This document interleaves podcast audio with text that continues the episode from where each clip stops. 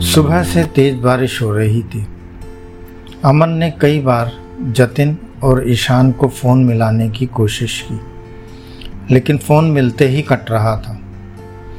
अमन परेशान होकर दोनों को मैसेज भेज कुछ देर इंतज़ार करता है। काफ़ी देर तक जब मैसेज डिलीवर नहीं होता तो वह मौसम को गालियाँ देते हुए सामान पैक करने लगता है। वह सामान पैक करते हुए बुदबुदा रहा था। साले पहले ही जाने को तैयार नहीं थे। ऊपर से मौसम भी उनकी मदद करने में लग गया है। अभी तो मैंने इन दोनों को भानगढ़ के किले और उसके बारे में फैली भूतिया कहानियों के बारे में कुछ नहीं बताया।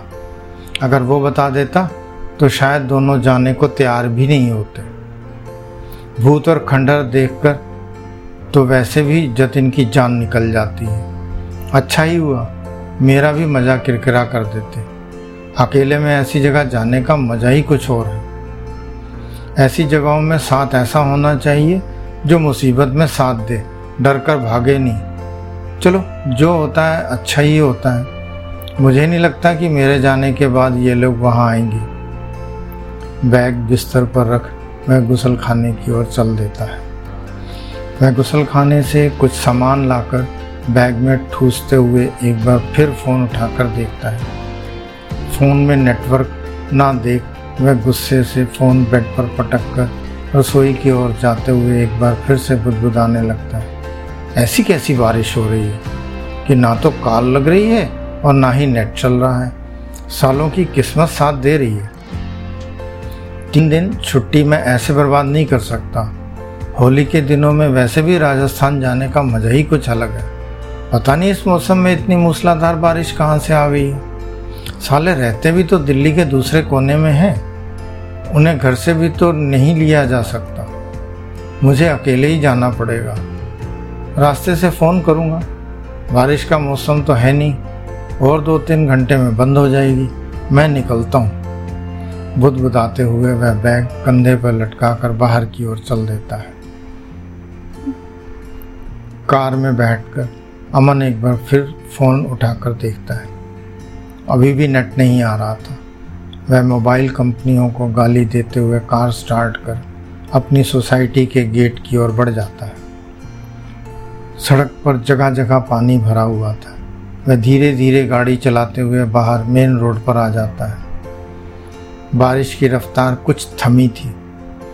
बारिश धीमी होते देख वह सड़क किनारे गाड़ी खड़ी कर एक बार फिर से फ़ोन मिलाता है।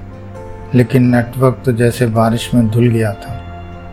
मैं गुस्से से फ़ोन पटक गाड़ी को एक बार फिर से स्टार्ट कर तेज़ी से दिल्ली जयपुर रोड की ओर मुड़ जाता है। दिल्ली से बाहर निकलते ही बारिश की रफ्तार एक बार फिर से तेज हो गई थी। सामने सड़क पर बहुत कम दिख रहा था। बारिश की तेज़ी देख मैं गाड़ी की स्पीड कम कर गाड़ी बीच रोड में चलाने की बजाय बाईं ओर कर लेता है। वह गाड़ी का डिपर दबा इतमान से धीमे धीमे अलवर की ओर बढ़ने लगता है। अचानक उसे दूर सड़क के किनारे एक सफ़ेद साड़ी में लिपटी औरत दिखती है। वह ध्यान से देखने की कोशिश करता है। वह औरत शायद अपने बच्चे को छाती से लगाए इस घनघोर बारिश में सड़क किनारे खड़ी थी। इस ज़बरदस्त बारिश में सुनसान सड़क पर बच्चे के साथ खड़ी उस औरत को देख अमन बहुत हैरान होता है। ये सोच कि शायद औरत बस का इंतज़ार कर रही होगी, अपनी गाड़ी को धीमे कर देता है। वह औरत जैसे जैसे पास आती जा रही थी, अमन की आँखें फटती जा रही थी। बारिश के कारण उसकी साड़ी पूरी तरह से शरीर से चिपक चुकी थी। उसका ब्लाउज़ काफ़ी छोटा था और उसने साड़ी नाभि से काफ़ी नीचे पहनी हुई थी। भीगने के कारण ऐसा लग रहा था जैसे वह पेटीकोट और ब्लाउज में ही खड़ी है।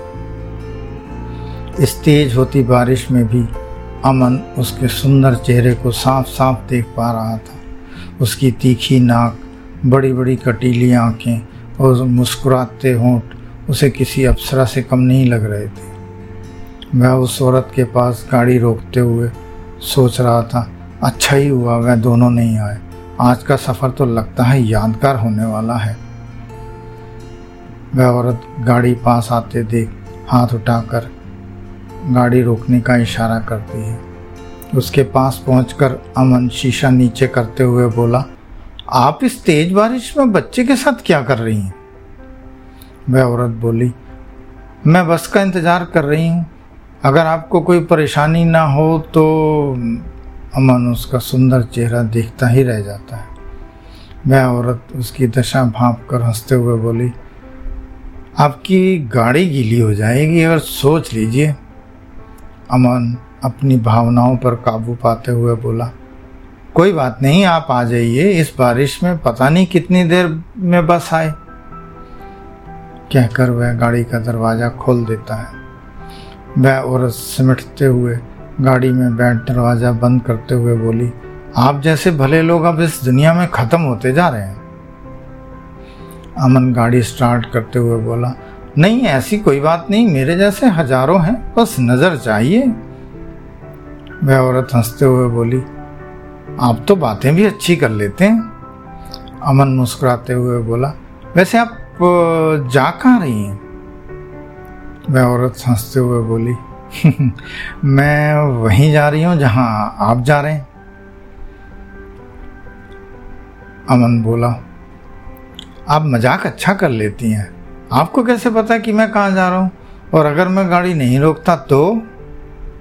मैं बीच में ही बात काटते हुए बोली, आप गाड़ी कैसे नहीं रोकते? मैंने जब जाना आपके साथ था तो आपको गाड़ी रोकनी ही पड़ती। ऐसे नहीं तो वैसे। लेकिन गाड़ी जहाँ आपने रोकी, वहीं रुकनी थी। अमन मुस्कुराते हुए बोला, आप बात घुमा क्यों रही हैं? मैंने जो सवाल पूछा था, आपने उसका, वह बीच में ही बात काटते हुए मुस्कुरा कर बोली आप किला देखने जा रहे हैं ना? और मैं उस किले में रहती हूँ। उसकी बात सुन अमन पूरी तरह से काँप उठता है। फिर भी वह अपने पर काबू पाते हुए बोला आ, आ, आप इतने यकीन से कैसे कह सकती हैं? वह हँसते हुए बोली मैंने ही तो आपके दोस्तों को आने से रोका था और देख लीजिए आप अकेले ही आ रहे हैं। उसकी बात सुन अमन के साहस का बाँध टूट जाता है। उसके हाथ पैर कांपने लगते हैं।